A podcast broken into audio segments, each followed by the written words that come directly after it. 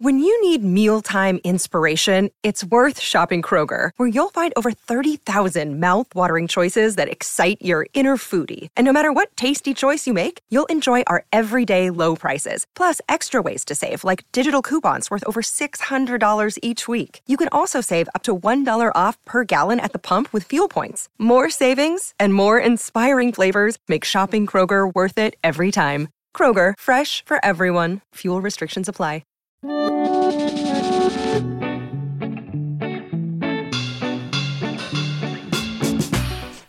and welcome to a very special Pride Week edition of One to One, a series in which I, Bertie, a long-time writer on Eurogamer, find lovely people from around the world of games to talk to. Today, someone very special. I'm very excited.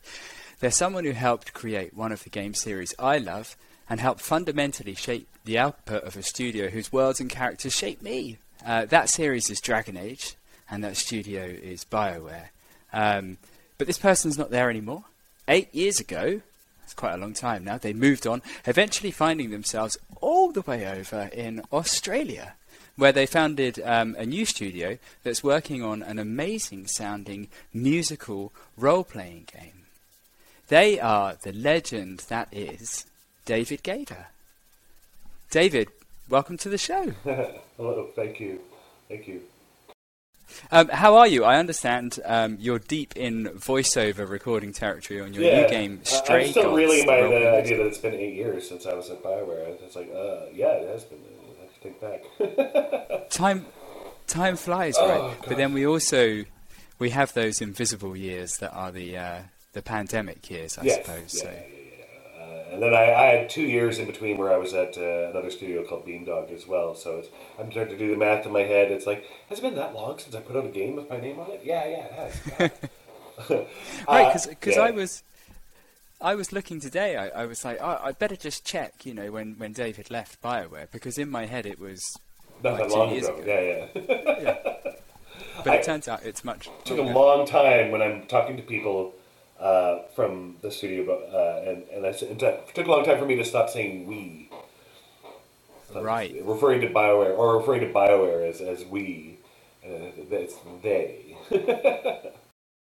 Do you feel like you've got that distance now that you, you look at it as a, a Yeah. different company, not Different yeah. company. I mean, it has changed a lot even uh, from the time I was there. It was in the process of changing internally uh, around the time I left, and I mean, there are still a number of people there who I worked with and, and, and cared about, but a lot of others have have moved on as well. So I think it's probably a very different company from the one I knew, anyhow. Yeah. So how is the voiceover recording going for your, your new game? We've already cleared up that you are kind of conference calling with America. Yeah. They are not, in fact, all coming to all Australia. coming. to That'd be nice. Why don't you come to Australia? I'm, I'm sure they wouldn't mind uh, for the most part if we could if we could foot the bill. But like, wow, that would be super expensive. Um, it would. yeah, uh, it's quite all right. It's just the, the, we have a game um, that not only has a lot of uh, dialogue um, to record, which we're trying to record to the level of quality that I knew at uh, at Bioware. Um, Of course. we have a lot of uh, singing as well. And um, that's something that I've never done before. Well, it hasn't really been done for games because I mean, I'm sure I'm sure singing has been done, but this is um, these are interactive songs, which means that if you have a song that say is three minutes long, you need we, we, the way we've worked it out is you need approximately eight times um, as much content. So you need a, a 24 minute 24 minutes of, of uh, song Wow. recording in order to have all the different paths covered for, for a single song. So it ends up, uh, I think we got something like uh, four hours uh, total for the game for this for stinging all told between all the all the cast members. So that is Wow. a yeah a lot, and it's a lot of early mornings for me, especially ever since we did the daylight savings time. Because a morning session for me means I'm up at two a.m. Wow. yeah, right. I still I don't thought you remember were how going to say that like. at my age. Uh, I thought you were going to say like 5 a.m. or 6 a.m. But uh, no, no, two a.m. For, for well, it was for a while. It was four a.m.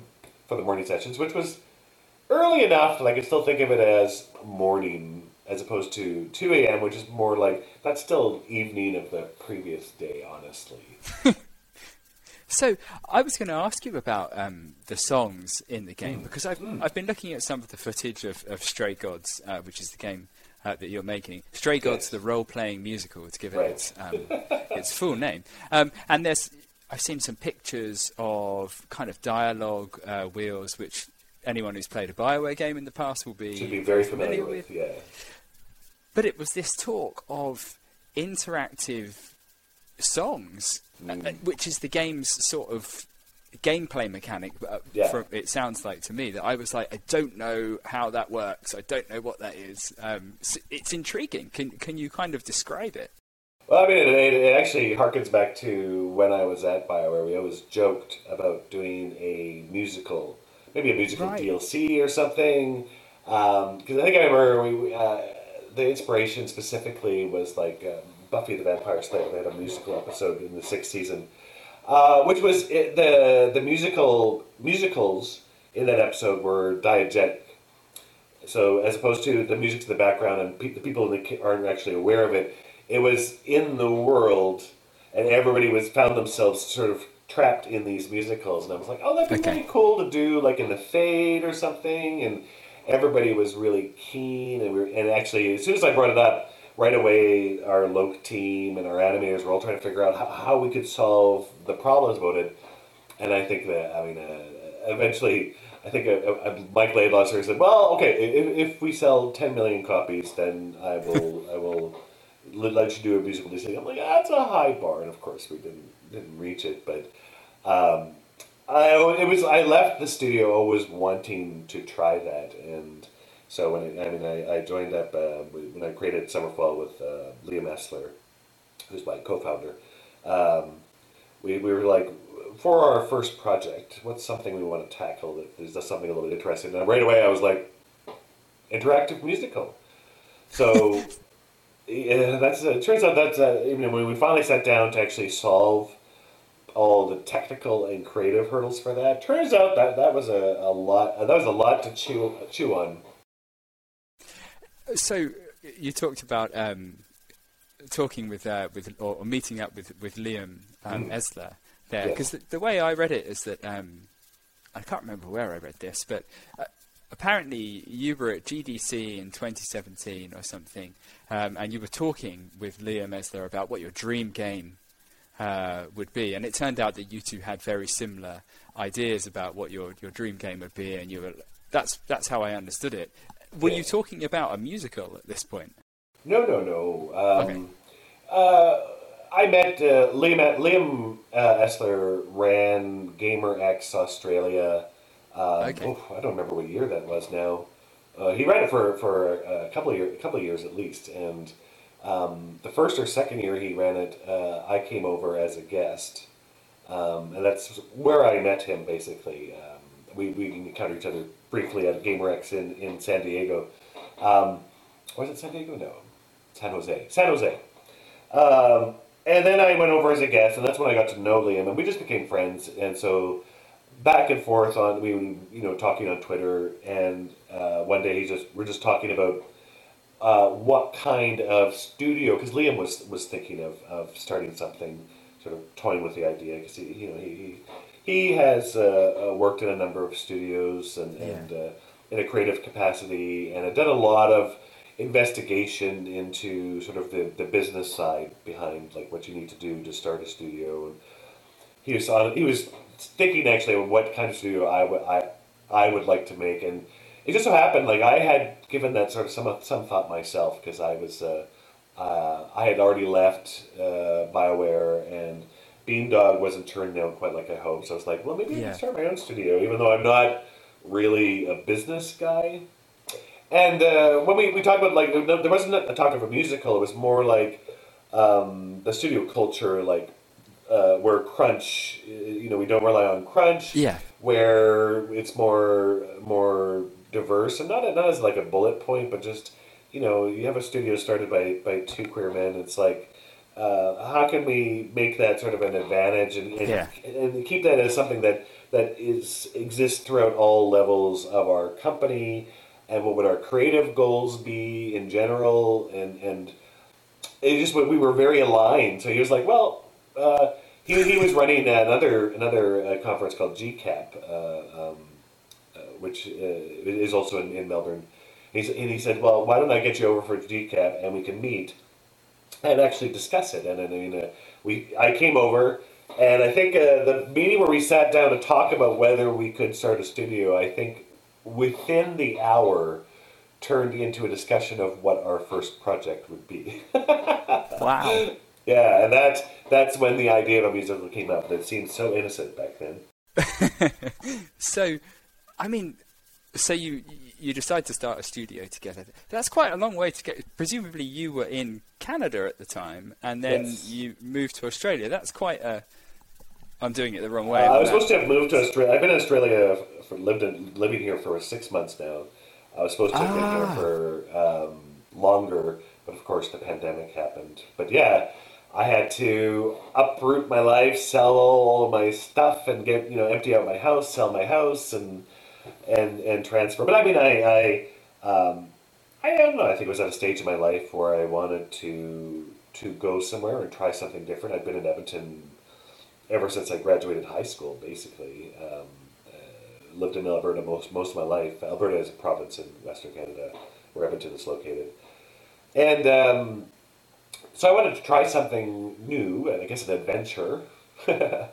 and uh, uh, I had been to Melbourne a, a number of times, and, and I've no, heard that Melbourne is lovely. I never got there it's myself. beautiful. But It's beautiful. I just, um, I don't know. I, I, I did a lot of traveling when I was at Bioware, and uh, I don't know. You, you, I travel all over the place, and you kind of get go to cities, and sometimes you get a feeling like whether this city has your vibe, like whether like I, I there's some cities I love, like I love New Orleans. I've been there five times. ah, I could never live there, but I, I, I love going, and it's amazing, and I lo- and I love it while I'm there.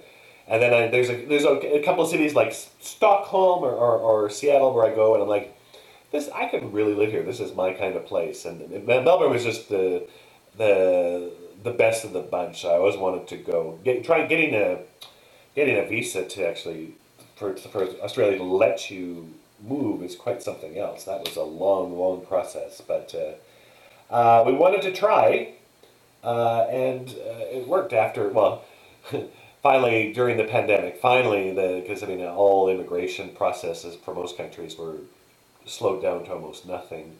Uh, but we finally got it all all sifted through, and, and yeah, now I'm here. and how and how are you finding it? How how's six months in Melbourne been? Oh, good, good, good, good. I mean, it's it's a little bit of adjustment. I mean, and insofar as moving to a new country, I think uh, Australia lowered the bar as far as one could lower it. I mean, there's a there's a bit of culture shock that that comes with it, like just the the attitudes here are, are quite different. But I mean, Yeah. it's, it's another English speaking country in the Commonwealth, so it's like not not all that different. Driving on the other side of the road, however.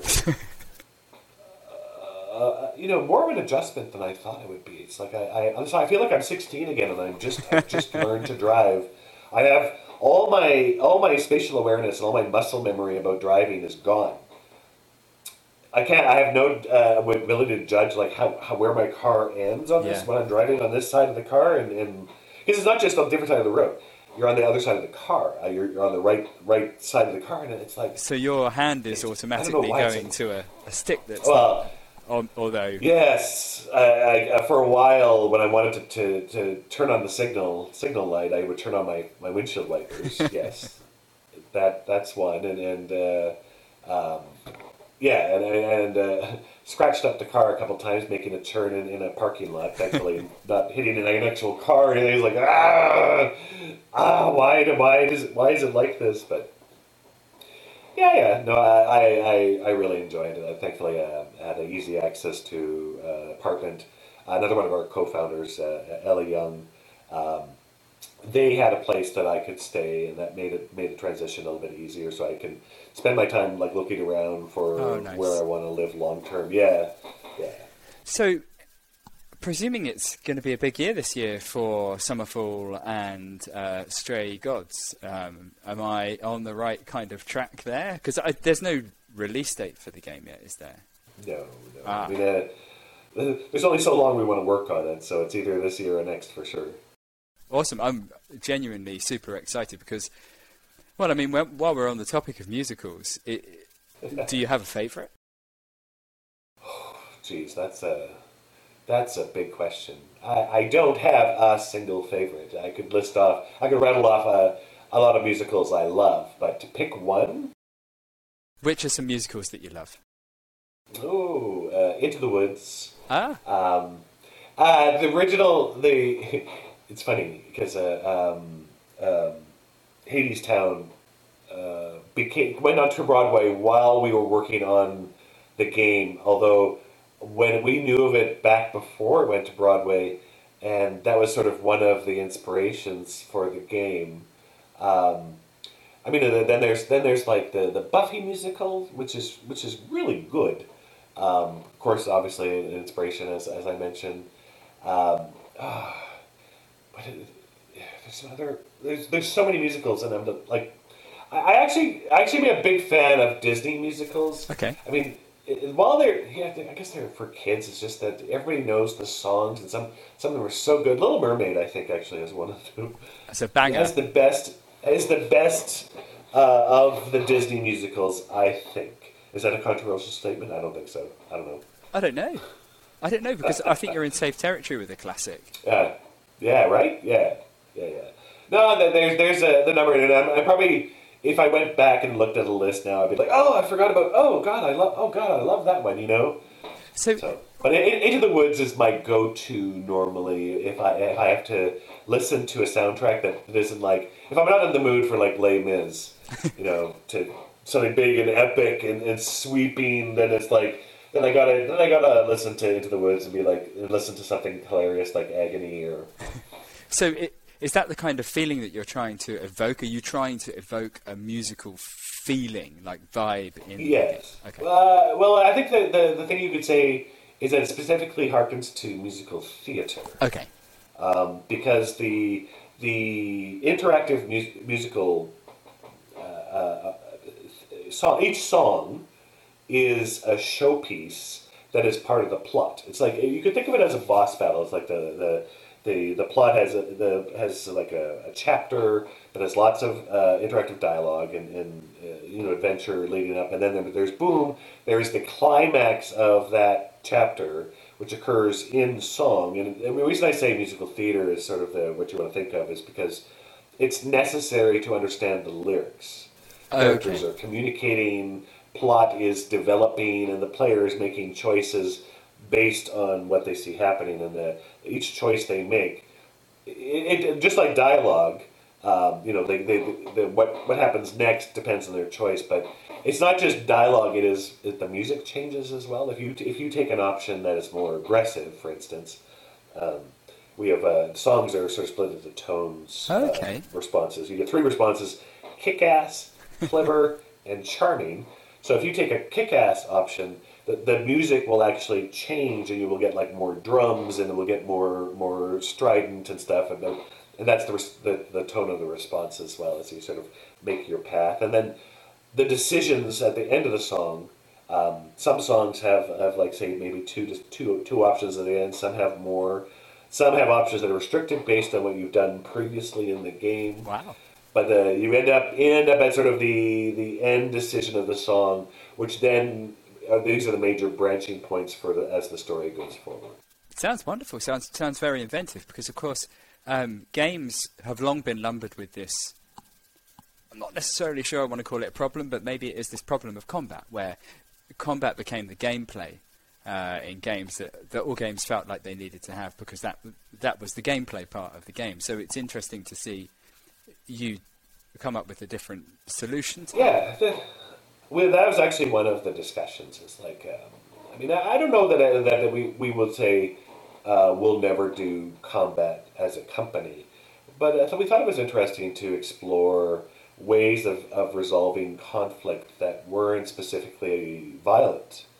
Um, there, there, there are games that do like. I mean, uh, one of my favorite RPGs uh, in the last few years, uh, Disco Elysium, has no combat, and it's funny uh, when when we actually it got brought up. I had to think, did Disco Elysium have no combat? And I had to think, and like, no, it didn't. It was just it was just dialogue and interactions, and, and, I, and I was like, oh, it's amazing. I, I like that idea. I, I do think that that uh, uh, in a to a degree, um, I think the game development has become a little lazy in sort of their view of combat as the the only thing that, that people are interested in. I mean, uh, you could use the same mechanics and have like a, um, a, a, game about uh, social interactions. Like, let's say, I mean, just, just off the top of my head, here's an RPG set in high school where you got cliques that are sort of competing with social dynamics, and you could have combat that has like you know intense stare or or you know clever takedown as the maneuvers, and your hit points are sort of like your your confidence meter. I mean, that that just sounds like you're describing head, Mean but, Girls, the game. Yeah, yeah, Mean Girls, the RPG, and I mean it's not combat, it's not violence. I mean, it is maybe combat in a sense, but I mean, there's so much you you could do within that space. I think having everything come down to battles.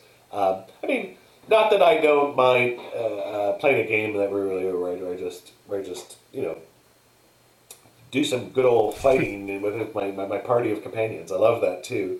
Uh, but I think that there's there are more options out there. Yeah, and it's nice to see more things catered for now. I think there's a wider pool of, of game types, and, and I think people are are quite into trying those things, especially with things like Game Pass. You know, making things more readily available, so you can dip into something and. Um, yeah, and I mean uh, that's specifically for for Stray Gods. I mean, we there are people that maybe have played Bioware games and are, are narrative interested people. They're part of our targeted audience, but there are also people that that just love musicals and maybe aren't gamers much at right. all. And that's that's I mean, uh, uh, Stray Gods doesn't have a lot in the terms of uh, mechanics, I okay. guess. Uh, you know, like uh, you know fiddly mechanics that you need to figure out. There there are some traits that you that you level up in, and um, it's a rather simple mechanic to to gate uh, different types of content, both in dialogue and in songs. But the idea is, is that somebody who isn't you know a big gamer could sit down and easily play through the game, and I think that was important to us as well. That um, I think that you can do. There, there's a way to invite more people to the table than than just people who are already self-identify as, as gamers. Yeah, for sure. Um, it sounds very exciting. I'm very excited to play it. Um, but I wanted to go back in time a little bit now, um, kind of oh, quite okay. far back in time actually, uh, to back before Bioware even, um, because I like finding out how people kind of ended up where they did, and like hearing kind of the journey of life. And to me, sometimes it offers clues about you know the kind of things they ended up making, or um, you know the way they are, I suppose. Um, so let's go back to, to little David eating an ice cream somewhere.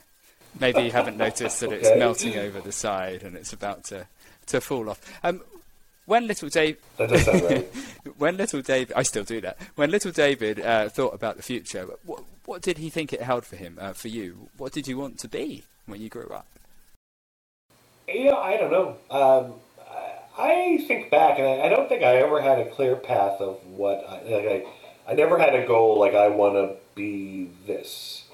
Um, even in high school, I knew I wanted to go to university, um, and I think I think uh, for a long time, my vague goal was journalism. Right. Um, and I got accepted into Carleton University in Ottawa uh, for for the School of Journalism um, and I was like, yes, because I, I, enjoyed writing. I knew that. Um, and then um, my plan sort of got dashed uh, because I couldn't get uh, uh, funding. Okay. Um, I was I wasn't able to get uh, um, a scholarship because my parents made too much money because the system back then didn't look at how much what their financial situation actually was. It just looked at the gross amount of what they made, and my parents were very much in debt at the time, and they really couldn't afford to send me to school on, on, on their dime. So I was like, all right, uh, well, I will um, take some time off and work and uh, maybe reapply as an adult an adult as an adult student in a couple of years uh, when my parents' finances aren't looked at for in terms of this for the scholarship. Um, and that was uh, my general plan at the time. But I mean, uh, I didn't develop that plan until you know I, suddenly everyone was saying you have to. Prior to that, uh, like if you know you're talking about young David with the ice cream cone, he had so, no idea. Uh, um, are games a part of your life at, at, this age? What kind of role do they play? Oh yeah, yeah, yeah, yeah. I mean, uh, I I still remember being aware uh, when my neighbor, um, we were living. Uh, we were living in a trailer. That's all I can remember. I don't remember where it was, but, but our neighbor in the trailer next to us had Pong, and it, it required its own console, and it had these these little um, um, not joysticks even. It was like a paddle that with a dial that you turn back and forth to move the the thing. And I was fascinated. This was like in the mid '70s, so I had to be really young, and I remember that it was like, like it stuck in my head, and uh, just games developed from there, yeah. right? And I mean, um, uh, I had my first, uh, what was our, my first piece, like personal computer, um, was sort of belonged to my brother and I, bought my by my parents. It was like one of the, the first ones, and it just it just you know kept replacing from there, and and uh, I was playing games uh, on computers right from the get go. Were you um, were tabletop games? Because I I read that you were um, very. I read that in, in this Bioware book that we were talking about before, this Bioware 25 book that was released like a year or two ago. Um, I think James, there's a bit about you coming to Bioware, which we'll get onto in, in, in a second. But there's a bit where James Ohlen was apparently really impressed with your D and D uh, knowledge and lore. Knowledge, yeah. I mean, I, I come by my, my nerd cred, honestly. uh, not only was I into computer games, um, I was also playing D&D right from the basic rule set uh, when it was released. And, and, it's funny, when, when I got the job, I hadn't played Dungeons & Dragons for a long time. I think D&D um, went through a period where it was not popular. You know, the, the fact that it's hit this resurgence today is amazing, but there was a period, um, I think, before the release of third edition uh, where D and D kind of fa- fallen by the wayside. I wasn't playing anymore. I, had moved on to more narrative style uh, tabletop games like Vampire, The Masquerade, or, or, or a, uh, a, couple other ones like Shadowrun. Um, and uh, but when D and D first came out, right up through second edition, I was a fanatic. Like I loved the idea. My my my mom actually bought my brother um, the basic rule set, but I think it ended up being mine way more than his because I was way more interested. Um, I just uh, just DMing, uh, being the dungeon master always really appealed to me, and it actually, uh, if I, you know, just I remember uh, to this day, uh, I, I, my my mother, uh, she used to always say to me, like I'm so interested in him. She says, well, you know, you need to find some other interest because this will you can never this D and D's will never turn into a job, will it? And to this day, I say, "So, mom, remember back when you said that Dungeons and Dragons would never turn into a job?" She's like, "Yes, I know, I know." So, I know. so the story goes, according to this um, this this Bioware book, anyway, that from my perspective, you know, you're you're this guy who worked at Bio. You created some, you know, the series that I loved, and in my mind, you've had this um, planned out path to get you to Bioware, and but no. but you were working in a hotel. You, you like yeah. Uh, when I said I, I took time off uh, to go to university, my my two years off turned into just uh, I know jobs. I could never save up very much money, right? That's just the way it goes, and I ended up working in the hospitality sector, and I uh, I had a creative outlook. Like I mean, I I um, played tabletop with my friends, and I ran uh, oh, LARPs, nice. uh, live action role playing, and I and I and the LARPs actually is what uh, ended up being what got what me What kind of LARPs did you run? Uh, not the there's see there's I think the type that most people think of when you mention LARPs is the type where you're running out outdoors and you have like uh, padded swords and, and you throw beanbags, you know, lightning bolt, lightning bolt. I've seen the video. Um, that's not what I did. Yeah, uh, that's not what I ran. I was into parlor LARPs like the um, for Vampire or um, I actually then went on and I made sort of my own version of a LARP, uh, which was uh, I called it Sovereign, where everybody played. Uh, the king of a fantasy kingdom had died, and all the players played prominent roles within that kingdom, like were important people, and the the game was that they would gather and uh, oh, and figure out who was going to be the next king. That was sort of my game that okay. I made, and I made a rule book for it. So uh, one of the people, one of the friends I had who played in this game, um, when see, I knew he worked for a, a, a, a like a, game, a dev company. I just um, figured that he worked for them remotely. I, I, had no idea that there was a company in Edmonton. Because there weren't many companies in Edmonton, right? This was, yeah. No, no, not at all.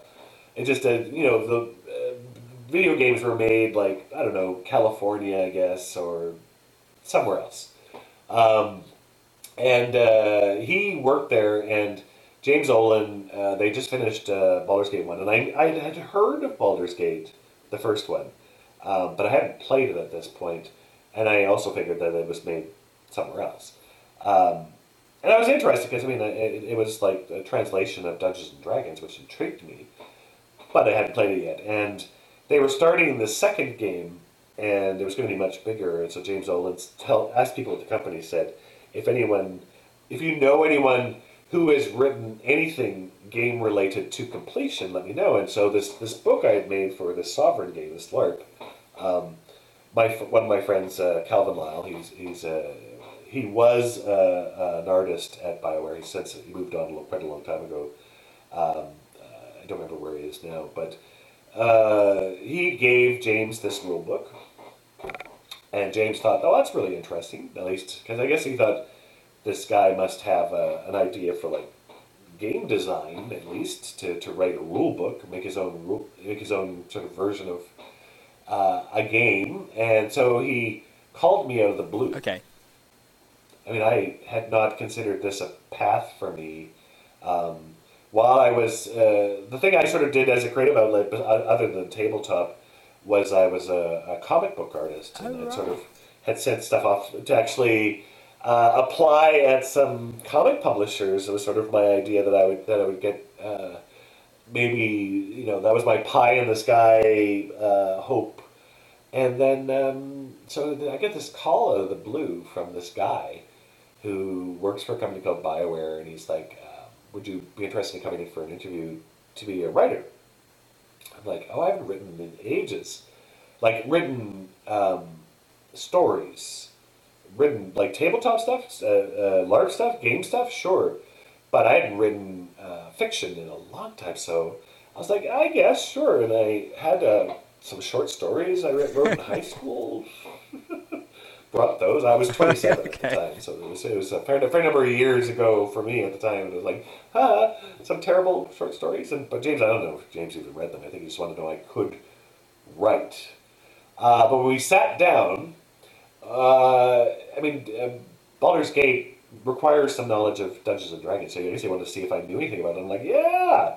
So we just started immediately talking about D, we nerding out about D and D, and I think it was impressed at the, the depth of my knowledge. Like I think I we're, we're ta- I was talking about how much I love the Drow as an enemy uh, in uh, as, a, as an enemy culture in uh, Dungeons Dragons, and like and we've done like a, I was like, but everybody goes to Lolth as the the deity, but there are other Drow gods, and I, and, and, and I whipped out Ghaunadaur as uh, I think was he is he the um, Drow god of oozes and I'm not sure. I'm not sure. This is a level that I'm not sure about.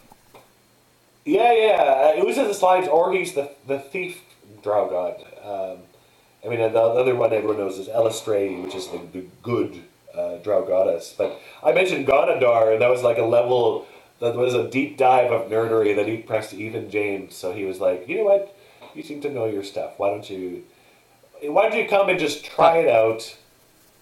And exactly. I said no. because you. I, I said no. You thought that they were a bit a bit Sorry, a bit of a, a shambles or yeah, dodgy. Dodgy's a good word it was a little dodgy. They they were in a um, um, the place where they had the offices was kind of it had ductwork hanging out of the ceiling, and, and there were boxes everywhere, and it looked like they could just pack up and fold at any minute. Like it looked like something out of Nightmare on Elm Street, and uh, if that's a reference that works for you these days, um, and I was like, I had, I was managing a hotel. Like I wasn't just in hospitality. I was a hotel operations manager. Um, I had a, it was a decent job. I had my own. I lived by myself in an apartment, and uh, the money they were offering for this writing job was considerably lower. Like, in order to take it, I would have to give up my apartment, get a roommate, uh, move. I see.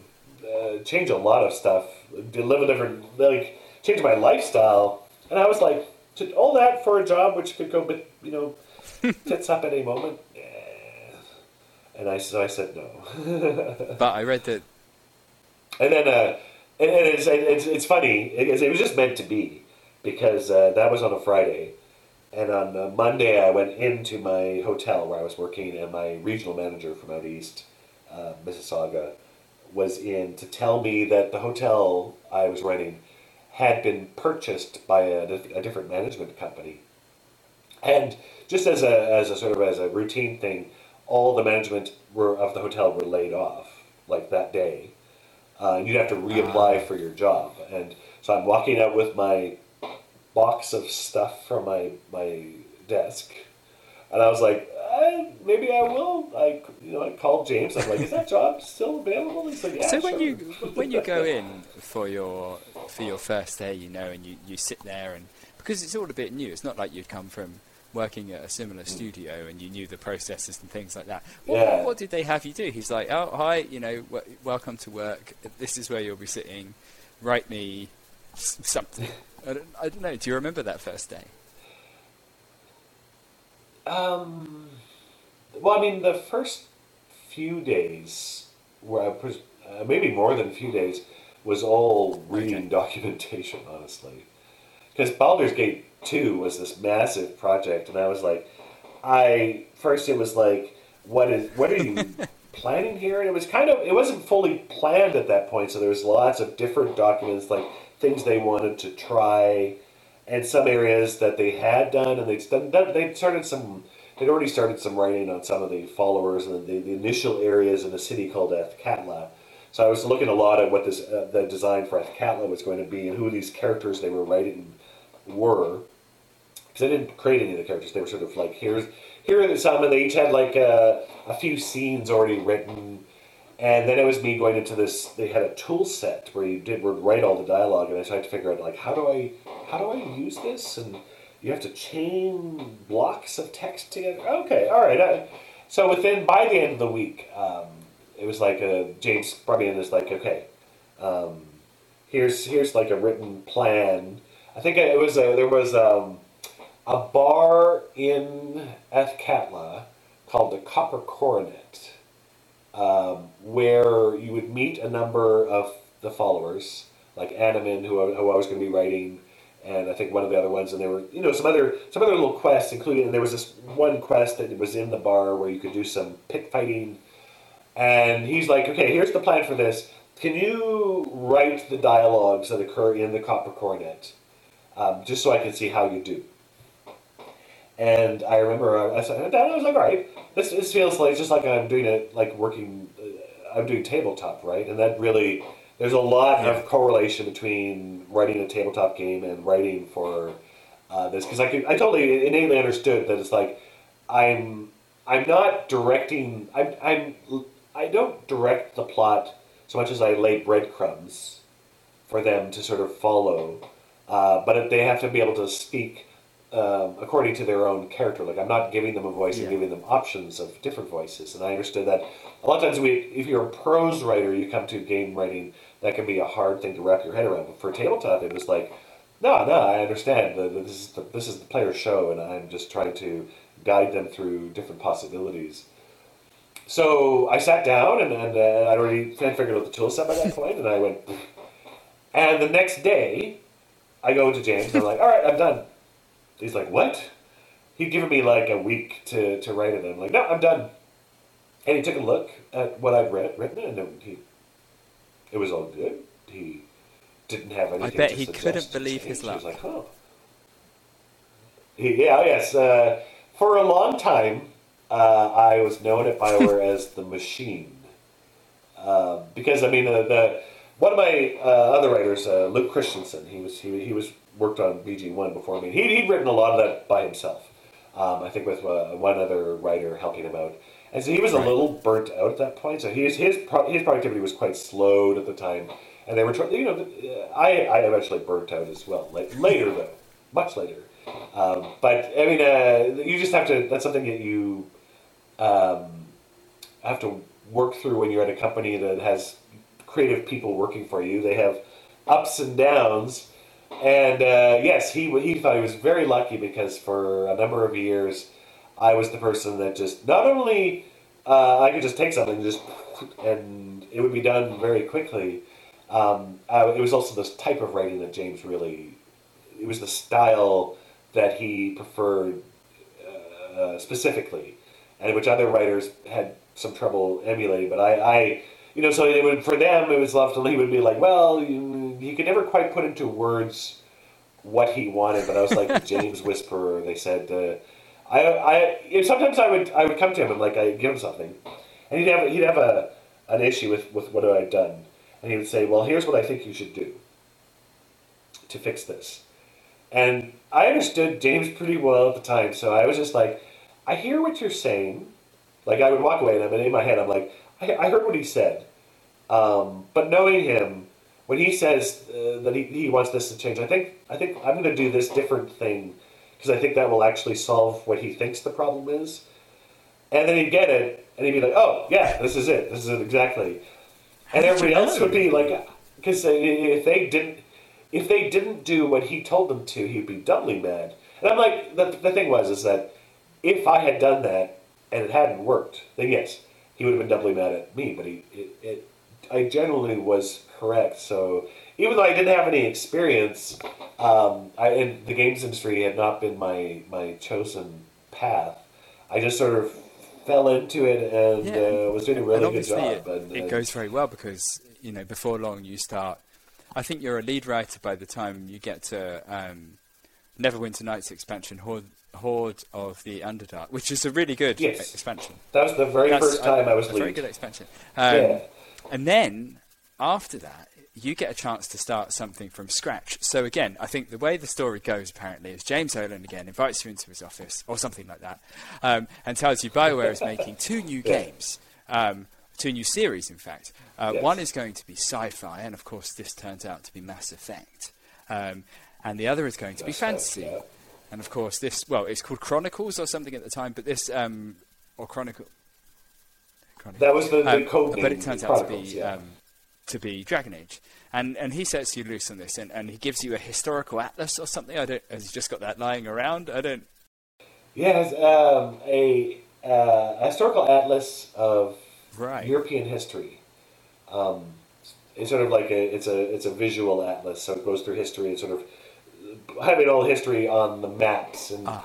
I guess the, what his intention was is that it, it- this is going to be um, like we wanted to create a world, but he wanted sort of a believable history, I guess, or sort of something that was like pseudo Europe. And I mean, I wish I wish some of the the conversation um, that has happened since, like how not all fantasy needs to be pseudo European. I wish I I'd been keyed into that discussion earlier because I might have I might have said at the time it's like. Does it have to be Europe? But I mean, this is what he wanted, and he wanted something that was very Tolkien esque and D and D esque, and I was like, cool. so I where did you that. start? Because I've always wondered this. I, I wonder where. Um, you know, someone goes right. Well, I just need you to dream up a world, and you're like, all right, no, you know, no, no biggie. I'll, I'll just pop off and do that. Sure. So, so when Yeah. you've got a blank piece of paper in front of you, um, where do you begin? Now, I think I read something about you began by writing down what you didn't like about D and D, or something like that. Uh, well, not me personally, like on my own. Uh, uh, James and I were having conversations. Like Okay. he would just send me off, and Okay. six months later, I came back with like, "Here's the world." um, we would have regular talks about what we could do with this world, And uh, you're right. Uh, a lot of our initial talks, like if it is, if we're if we're making something that is D and D but not D and D, um, let's start with what are the things we don't like about D and I had a lot of opinions on this. Um, so I was it was I guess when I say we were discussing, it was more like here's me ranting at James about all the things I don't like about D and D as a setting, because um, I just don't think it's a very like if you look at um, one of the, the primary settings for it is is, is, is, is Faerun. Um, and Faerun I consider to be less of a setting and more a patchwork of different types of, uh, of fantasy settings. You know, like it's not really a coherent world that doesn't work as as a, as a whole. It doesn't have a believable history, nothing you can follow. And uh, so I would, I would rant about that. I would rant about how uh, if magic actually existed, like magic users need D&D, they just go about their business. But it's like, okay, first level spell is Charm Person. If you knew that, like uh, that magic users have the ability that to just make you their, their friend for a while. You would do whatever you want for them. If you met a magic user and you thought, hey, they're pretty cool, wouldn't there be part of it that goes, mm. I wonder if, I wonder if they charmed me? It's like you may as well call that spell the date rape spell. It's just like, uh, you know, people would not trust magic users Period. Like there would be, you know, and and that's how the conversation about how we ended up uh, sort of uh, magic in in Dragon Age got started, and and uh, an idea of having a sense of history um, in terms of uh, the evolution of cultures and and, and uh, something that's a little bit more grounded. Because the thing is that. Um, fantasy history tends to be like 10,000 years pass and really nothing changes. You have these epic battles and ages and empires fall and collapse and, and then rise again. It's like, uh, it just felt uh, a little bit disingenuous to me. So it's like, the, after a while of us talking, um, I get the sense it's like, okay, let's make something that um, is a bit more grounded in um, our history, uh, the way our history developed, but just like, our, what if, you know, in a mind, it's like, real world European history, but what if there was magic? Okay. How would that have changed our history? How would real people have viewed magic? And I mean, the first version of this world uh, didn't have dark Darkspawn. Ah. Um, that came later. That was James. James uh, I made this this uh, like it was. I was I was, I was worked on for a good six months. I came back like. um, here's this thing, and he, and he we were talking like going through because I I made the world and sort of I didn't know what the story of the first game was going to be. okay. So when I made the world, I kind of have uh, had different places. It's like there are conflicts seeded into the history of these different places, and uh, Ferelden was one of them, and the conflict that was seeded there was uh, I guess it was something similar like uh, to Darkspawn not quite how they ended up in Dragon Age in the end, but there was a um, uh, creatures that would rise up there periodically, and he he went like because I was like here are some different ones, and like I had a, I, we could have set the game into Vinter Empire or Orlais. Each one had like the this is if we set it here, this is sort of what the the, the, the overall story would, would be about and what the conflict would be. And he he went I like the one in Ferelden, but I think we need to make this this this the this race, this evil creature. Um, it was an evil force, and he was like, I, I need let's make a genetically evil horde creature um, that the players can kill and, and not worry about the morality of it. Um, but make that more of a setting wide thing. So I was like, oh, hmm, okay. So I went back, uh, created the Darkspawn and the Grey Wardens as sort of the, the organization that the players would belong to, and blah blah blah. That's it went through iterations. It wasn't like uh, I came and here's the setting, and everybody's like, okay, great, and they used that, right? It, it went through some development. The, originally, the the restrictions on magic were much much greater. Okay.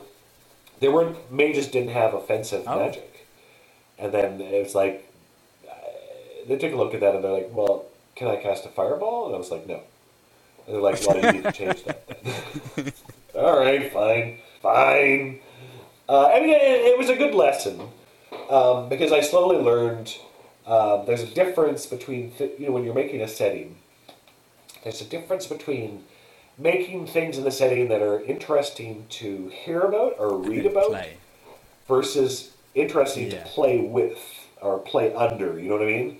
And then uh, you know I was like, oh yeah. I mean, if I did this again, uh, uh, I would have a much better, easier time of it because um, there was a couple of things. Like there was that lesson that needed to be learned. There was also the lesson that the the people who were working on the gameplay side, who were coming up with systems like how they wanted the combat to run, we should have spoken way more than we did. Um, we just we, we ended up the they thought we were making something like Conan, Okay. and I was making something like Lord of the Rings, and we only realized this later on. And at that point, neither of us sort of wanted to do. it. Ah, okay.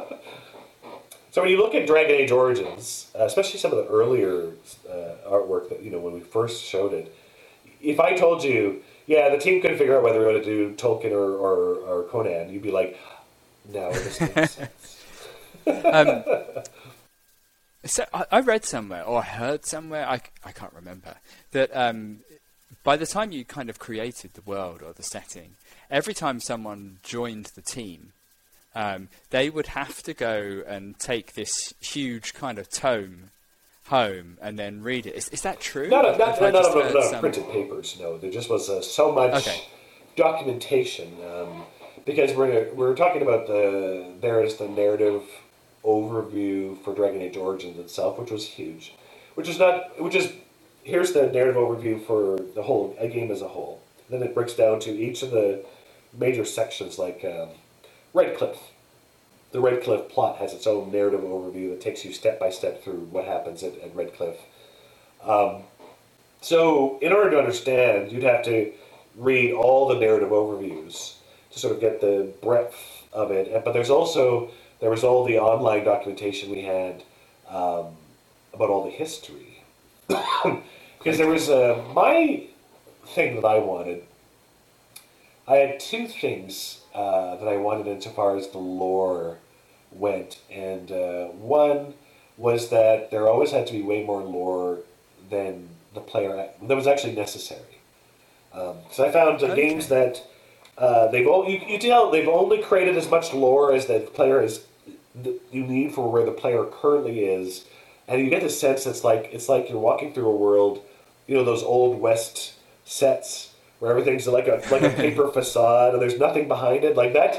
That's to me what that world feels like. But when you like I we have all this information and about you know Orlais, Tevinter, the rest of the world um, that the writer knows about, and I wanted every writer to know it.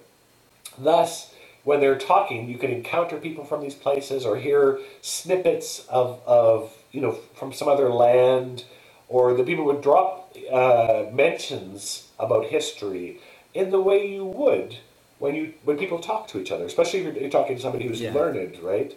You hear about these things, and it sort of it soaks in, even if you don't remember it all. You get a sense that it's out there and that Yeah. gives you this impression of a, of, a, of an actual breathing universe. The other one uh, I always had uh, my my my two edicts about lore um, was that I wanted it to be all history had to be written from a viewpoint. Okay. So sometimes Ah, okay. we would have lore that there'd be several different documents for because it's like, here's how the elves view these events. Here's how humanity views these events, and here, maybe here's what actually happened. Um, but so everything had a slant, and generally I was like, the most important one that the player should hear the most often is the, whoever was the, the victor that that when you read history, it's not here's a dry recitation as if we're writing an encyclopedia entry. Here, it's written from us by a specific person. Like all these people had names, the, the sages who wrote them, and they have an opinion about what happened, which which should color. And so what happened is like when the player is playing an elf, initially all the lore stuff they get is or, or all the the Dalish versions of history. And so the player, I just, I wanted to impart that history is never neutral. It, it has the that you're seeing always seeing it through a lens, and people have this weird idea that there's like this. Uh, here is history is like uh, objective that uh, Yeah. whatever you've learned is always what actually happened and nothing more. And it's like no, it's it's never like that. And so we can never. I, I want to never establish that there were things that weren't certain. That uh, if there's a God, we will never answer that question, like whether the maker actually exists. Because that was pissed me. That's another thing that pissed me off about D and D. Gods with stats and and, where's faith? Without you can't have faith without doubt, and you can't have I see. doubt if there is a tangible being that can literally walk walk in and say, "Hey, I, how's it going?" Like, you may. I think that there's less faith in, in among clerics as there is devotion. You can be devoted to a being Yeah. that's very powerful. Sure, they give you they give you magic. They give you stuff. Like, no, let's let's have faith that is actually bound in faith. And there are opinions about like the farther we go back to really ancient history, uh, we have a lot of of uh, different things that get said about it, and players can they can talk about it. They can they can speculate as to what the truth is. But it's always there's always somewhere in between all those those different stories. And I, I always liked that idea way more. That this this made it feel more real to me. Yeah. Um, it's lovely to hear you kind of lay all of that out. Yeah. Um, Sorry, I, I, I can ramble a lot when I start talking about it. I know. no, no, it, it's nice to hear. Uh, one of the things I really loved about um, Origins is um, how it tempted me to the to the dark side, Yeah. which is, I said, you know, games have um, good and bad. Lots of Bioware games have good and bad, but Origins was one of the first games that tempted me to like a dark side playthrough on my first Ah, go, and, I- and I kind of did this. I kind of did this accidentally because I was trying to impress Morrigan, um, and then in trying to impress. Morrigan, yeah, she, I accidentally killed Wynne, and then I was like, well, I want blood magic, so I had to sacrifice that boy in Redcliffe um, to the demon, and then I was like, do you know what? I'm gone down the path now. I might as uh, Shale disagreed with me, and I, I had to kill her or somewhere, and then. And then Zevran got killed somewhere along the line, and I ended up executing Alistair. As you end. do. I was, I went full full scale. But uh, so I'm sorry for killing your characters. no, it's fine. uh, but, uh, I, I made them killable. That's what they're for.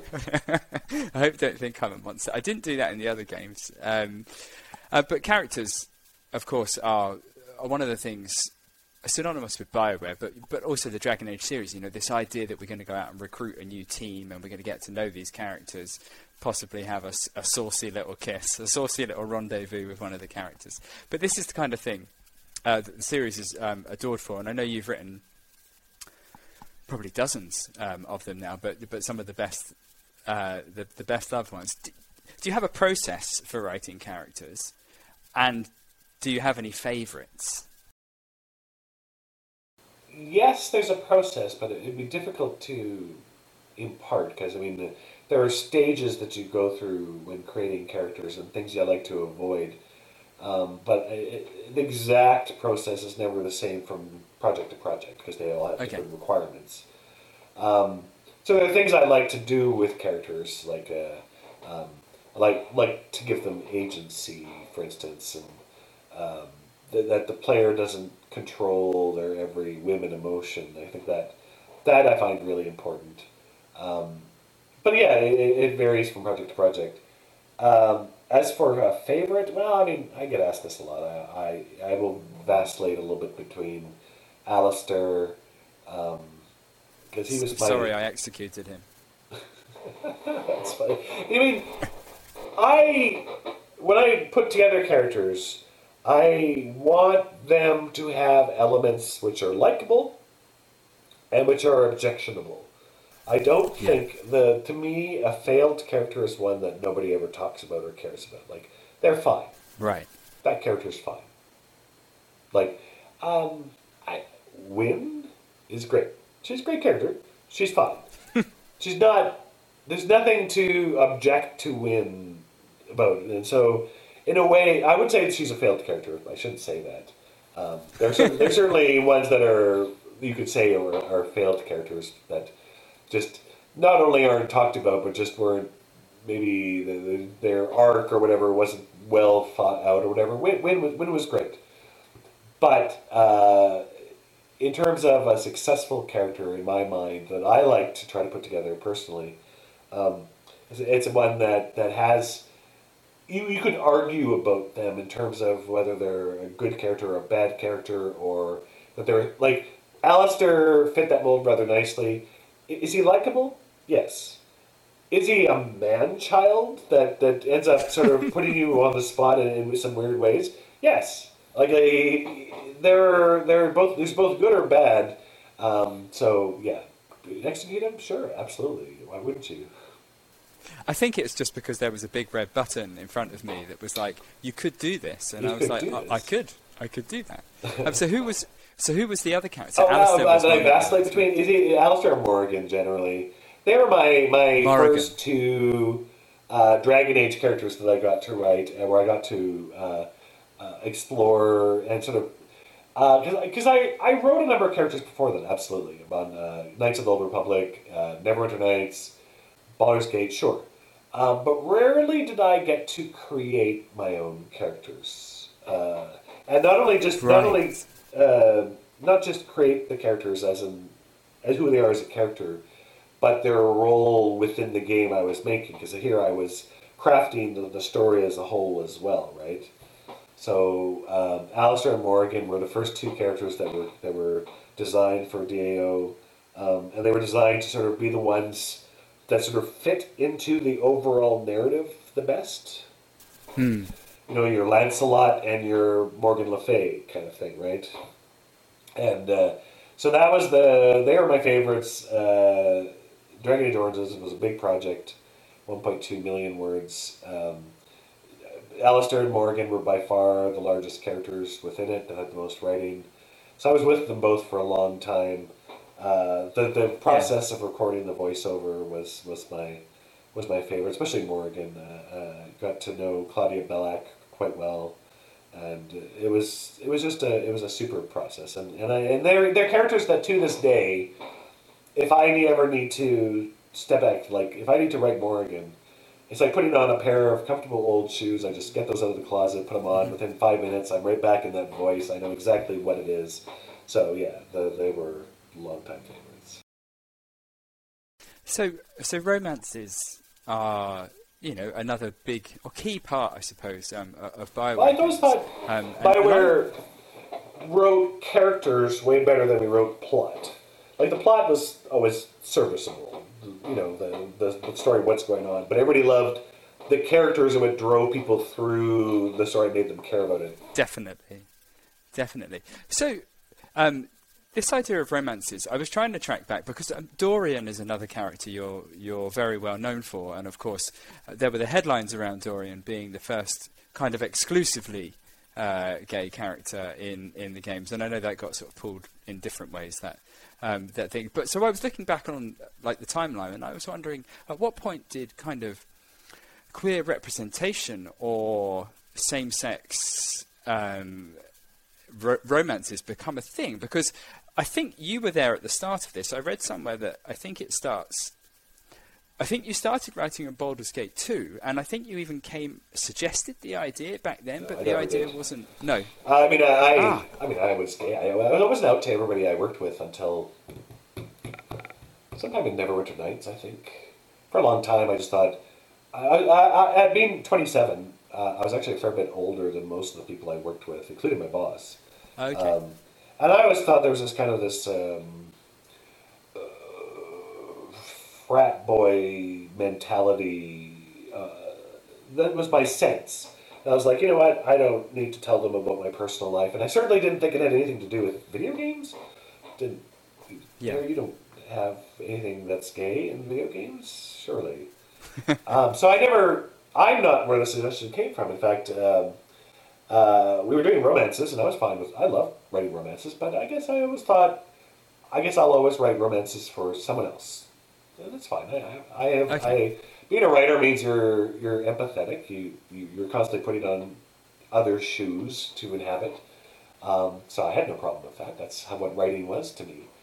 Um, or I didn't. You know, I, I guess I didn't think about it. So I didn't have a problem with it because just because it just was not meant to be. So I guess I just put it on my mind. Um, it wasn't until uh, Bioware made a game called Jade Empire. Um, yeah, uh, that was I made by another yeah. team on, on the, the in the company, um, and I heard it came up sort of from below that they were including uh, two two of the romances could be romanced by people of the same gender, like same same sex romances. So I was like, what? Can we? is that something we can do? Um, and I think we were still in the planning stages for DAO. Um, and I was a little bit nervous because then Jade Empire went out, and I think everyone at the company was sort of like wait, uh, wait, Oh. waiting for as it went out for the bomb to hit, like for the the blowback reaction. People being like, "What think of the children?" or something. You know, like I got you know to this day I wish I knew who suggested it at Bioware. Like, like somebody obviously somebody on, on in Jade Empire did, and I don't know whether it was the writers themselves or whether it was the um, the project director. I mean, he, clearly allowed it, but I have no idea where the inclination came from. It just it did, and then it went out, and, and the reaction because uh, this is this is early enough that we didn't have the, the dialogue and, and the the online sort of uh, pushback to alt right and all Ah. that. It was just the, the reaction was uni- positive across the board. The, the Jade Empire got nothing but praise for that. So when I heard that, I was very excited, and I went to, to James as we were working on uh, DAO, and I'm like, "Can we do that? Because if we can, you know, I have some characters in mind." and uh, James was cool with it. I mean, uh, uh, people can say what they want about EA. Uh, any anybody up the chain of command could have just put the kibosh on that and said, "Nope, nope," but nobody did. Nobody ever did. And they were always very encouraging. Um, so uh, we started off. It was like, but encouraging, but we had to make the the the the, the content work for as many different types of players as possible. So. Um, Okay. It was less at that point. It was less about these characters are bisexual as opposed to they're player sexual. They they they're, they're good with Ah. whoever the whatever gender the player is. Oh, yeah. Um, and I mean, I, I was trying at that point. Like I I didn't care for that as much. So I tried to have them talk about having relationships. Um, it varied with the character. Like Zevran, uh, for instance, uh, was mostly straight. I would say. Um, and Leliana was more mostly gay. Um, but I mean, it, it, varied a little bit. Uh, but yeah, they always had to be bisexual. Um, and that that even got pushed even further in Dragon Age Two. It wasn't until uh, Dragon Age Inquisition where I was like, there was enough discussion online about how the sort of the how this played into representation, how you could be saying things with what you wrote that maybe you didn't intend to say, like by, by in terms of what you omitted and who this was written for. By the time we got to so by the time we got to Dragon Age Inquisition, I was like, I would like for these characters to all have set sexualities that the player did not influence. and and Mike Laidlaw was my uh, creative director at the time, and he was like, "Yeah, cool, let's do that." but yeah, the, Um, the original, the original back in Dragon Age Origins, it was still very new, and I was very excited. So it's, I mean, it sounds like obviously the way Bioware grew up as a company, I, it doesn't sound like there was much of an L, LGBTQ plus community there, you know, or, or it was maybe Well, hidden. But I guess when I say that there was grew a frat boy mentality, you know, sort of, that was my sense. I was wrong. Uh, I know. Okay. I was quite sad about it because it's like, I remember. I remember the day um, when uh, I think, if you think back, before Canada, we passed uh, uh, gay marriage fairly early. Among, if you look at the amongst all countries, but even before that, it got passed to provincially. I think in Ontario, and so uh, there was a, a message sent out from one of the programmers saying, "Hey guys, I'm, I'm going to Ontario, Ontario with my partner to get married," and everybody in the company was like, "Yay, that's fantastic! That's fantastic!" And I was like, "Oh." I had, like, I, I had completely misjudged these people, and, and uh, the fact that, that they, you know, um, I sort of became aware there there were always uh, a few of us working at the company. Um, that was, we weren't really a community or anything, but I mean, it, it just get large enough numbers, it's bound to happen, right? So there always were some, and then uh, I think we became more identifiable as time went on. Like there was a point where I was out to everybody, co- my coworkers, and there was a point where I think sometime during the DA reaction, where finally I I, I got sick of um, splitting hairs verbally when talking to the public, uh, and having to say like speak from a, a, a neutral point of view and say you know what? I am gay. So let me tell you my perspective about what you're saying and how it applies to me directly, because you're not just talking to some uh, these things. These things you keep spouting off, like you're saying it directly to the face of, of a gay man. So you know, let me tell you that, so you could maybe think twice about Yeah. it. and they said that was being uh, op- open publicly at that point. Yeah. So, at what point in all of this do you start thinking about moving on from Bioware? Uh, let's see. I think I was starting to feel like I needed to move on sometime during uh, Dragon Age Inquisition. Is this the burnout that you mentioned? No, I, I, I, I had been through writer burnout a couple of times by this point. point, and that was just uh, the first time was the worst. That was uh, um, when I was starting uh, Neverwinter Nights. I just suddenly I hit this wall and I couldn't write anymore, and it was very upsetting because I was the machine. Um, But uh, everybody was very understanding. James was very understanding, and they just sort of helped me. Like, I just had to find tools to cope with it and sort of slowly um, bring my, you know, ha- teach myself how to deal with the blank page because I'd never had to worry about that before. And uh, so slowly came back, and then finally it was good, and then I eventually burned out again um, at, right after Dragon Age Origins. Big surprise. Um, it just was working so much, um, and then I was writing the novels as well. So that was a that was a lot of writing, just constantly, Yeah. constantly laser, and I required laser like focus. So big, no big surprise that eventually I just burned out. Uh, but no, it wasn't the burnout. I think the company was just starting to change, and I started to feel like um, I was always going to be in the position I was in, um, which was a mid-level manager. Like uh, I don't think I, they were really considering me a, a serious candidate for creative director. I could. There's several things I could think of as to why that might be, but seeing people get a lot of them get promoted past me at that point, and I I did enjoy writing, and I and I still do, and and and to a point, I was like, I will always enjoy this, but it's also I want more say over what I'm making and why I'm making it, and uh, um, in order, to, I just I have that urge, and so I wanted to try to to feel my way up to something that had more responsibility, and then there was also an element that the company itself was starting to change in a way that I did not care for. Um, the, the, the, I, I felt like I'd reached my, the end of my tenure on Dragon Age. Like, I'd written Yeah. all the wizards and elves and demons stories I had in me, so I was like, I need to leave here. that wasn't that wasn't me. Like, I need to leave Bioware. It's like I'm just I can't write keep writing Dragon Age. If I I, I could, I'm professional. I can I can write things that are you know if because I'm told to write them and like I'll make them as good as I can. that's that's what you do as a professional. You don't always get your druthers. Pardon me. Um, but uh, it's like uh, uh, I needed to move on. You know, like it, I'm doing a disservice to the project if I stay.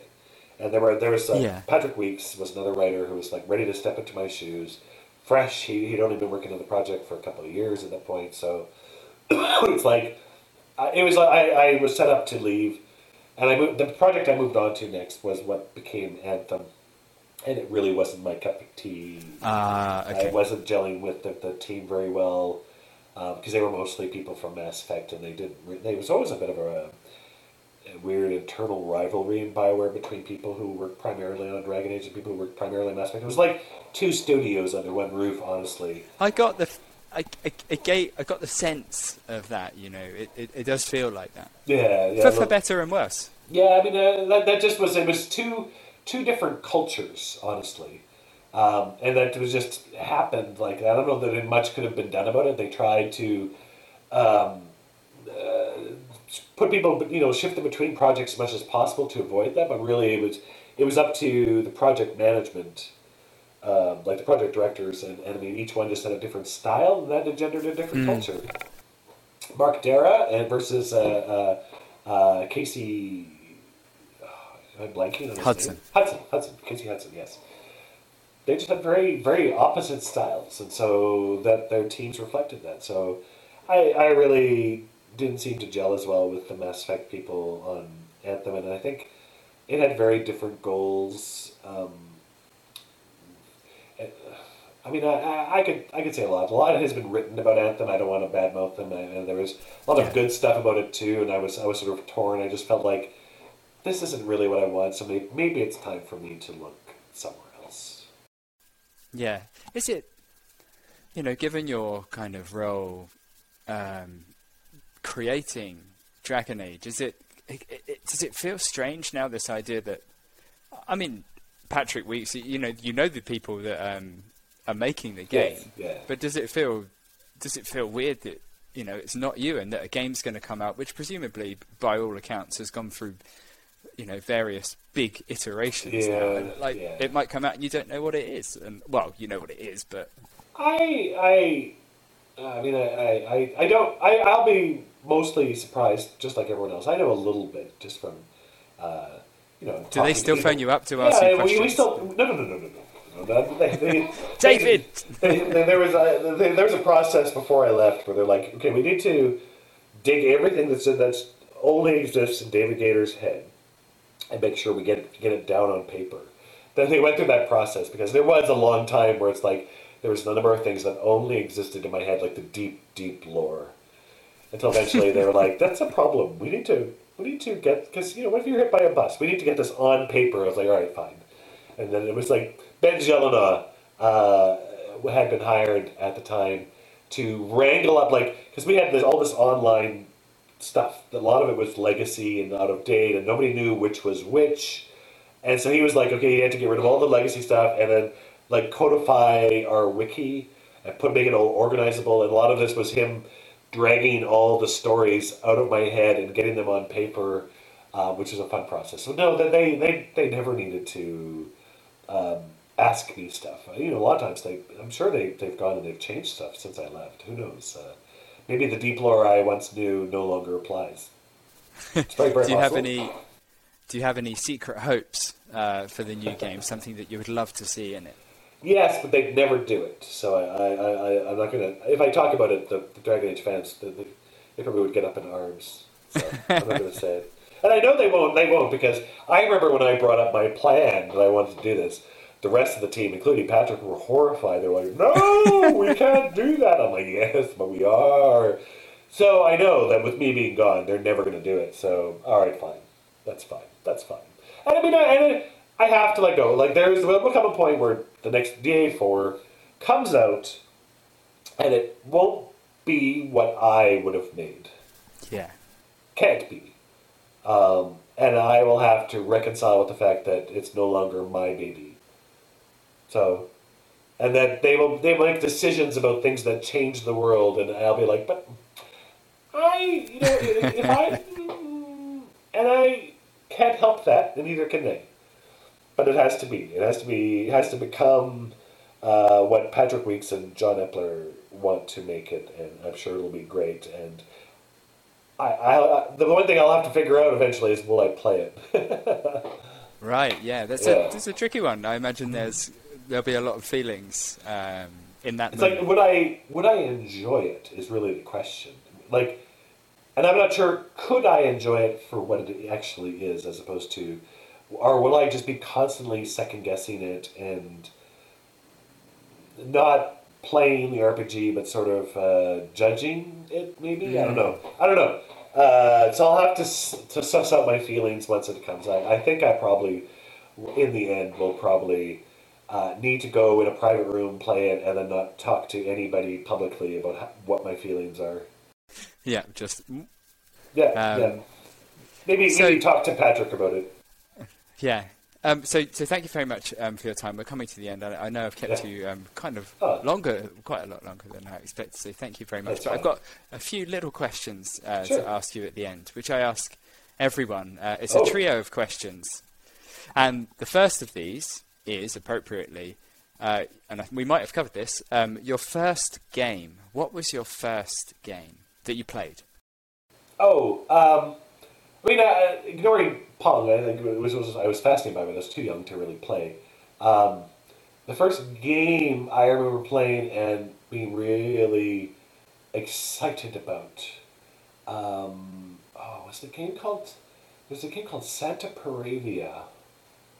But I can't remember anything about it. But so I say the first one I played long term was one of the. I think it was maybe the original Ultima. Okay. Yeah, because I remember like Santa Paravia like, was like the first game I ever played, but it, it was like a a really early early version of a builder. But then the yeah, the original Ultima came along, and that for me was like was amazing. um, possibly it may have been uh, it may have been the first Wizardry. There's a series called Wizardry, uh, which is more like a first person moving through dungeons kind of thing. Um, so one of the two. One of the two. Okay. Um, the next one is last game. So, what was the last game? The most Exclude- recent game? Yeah, excluding your own game. Uh, well, I re I just finished replaying um, The Last of Us Two. Okay. Yeah, uh, I just uh, uh, wanted to go and because it has such lovely cinematics, and I and I and, uh, it has some of the actors that that uh, I'm working with right now and, and adore, so I wanted to check them out. Um, but I mean, uh, in terms of the last new game that I played, um, what was it?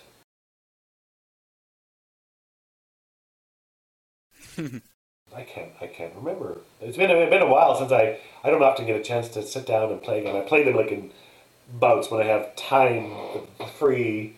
It takes up a, a nice amount of evening. But uh, the last new game I played, yeah, I can't remember. I, I went through a long period where I was playing a lot on uh, picking up small games on Steam. Yeah. Uh, just sort of to to because uh, it's a it's a toss up whether I'm playing something to enjoy it or to analyze it. Okay. You know, and so I went through a long period recently where I was analyzing a lot of games. So somewhere in there was a new game that I played just to enjoy, but I just can't remember. Um, okay, and then the, the third of these questions is best game, which I guess could be interpreted as your favourite game, um, or can be favourite games, because I know this is a tricky. Oh tricky yes, one. well, to to say best overall is hard because there's it, it- there's so many different. I'd have to break it down into categories, and that's would take too much time. That's not what you're looking for. Best recent game, Disco Elysium. Okay. that Yeah, the one that answer. stands out as in that was a, a real game changer, uh, like a, a, an RPG without combat that had such evocative writing and style, like just oozing out of it. It was amazing. Yes, yes, very, a very good mood, very strong mood uh, from that game. David, Yeah. thank you so much um, again. Thank you to everyone um, um, who's listening, uh, but David, thank you most of all. Thank you for having me. To everyone else, um, join us again soon for another episode of One to One. Bye for now.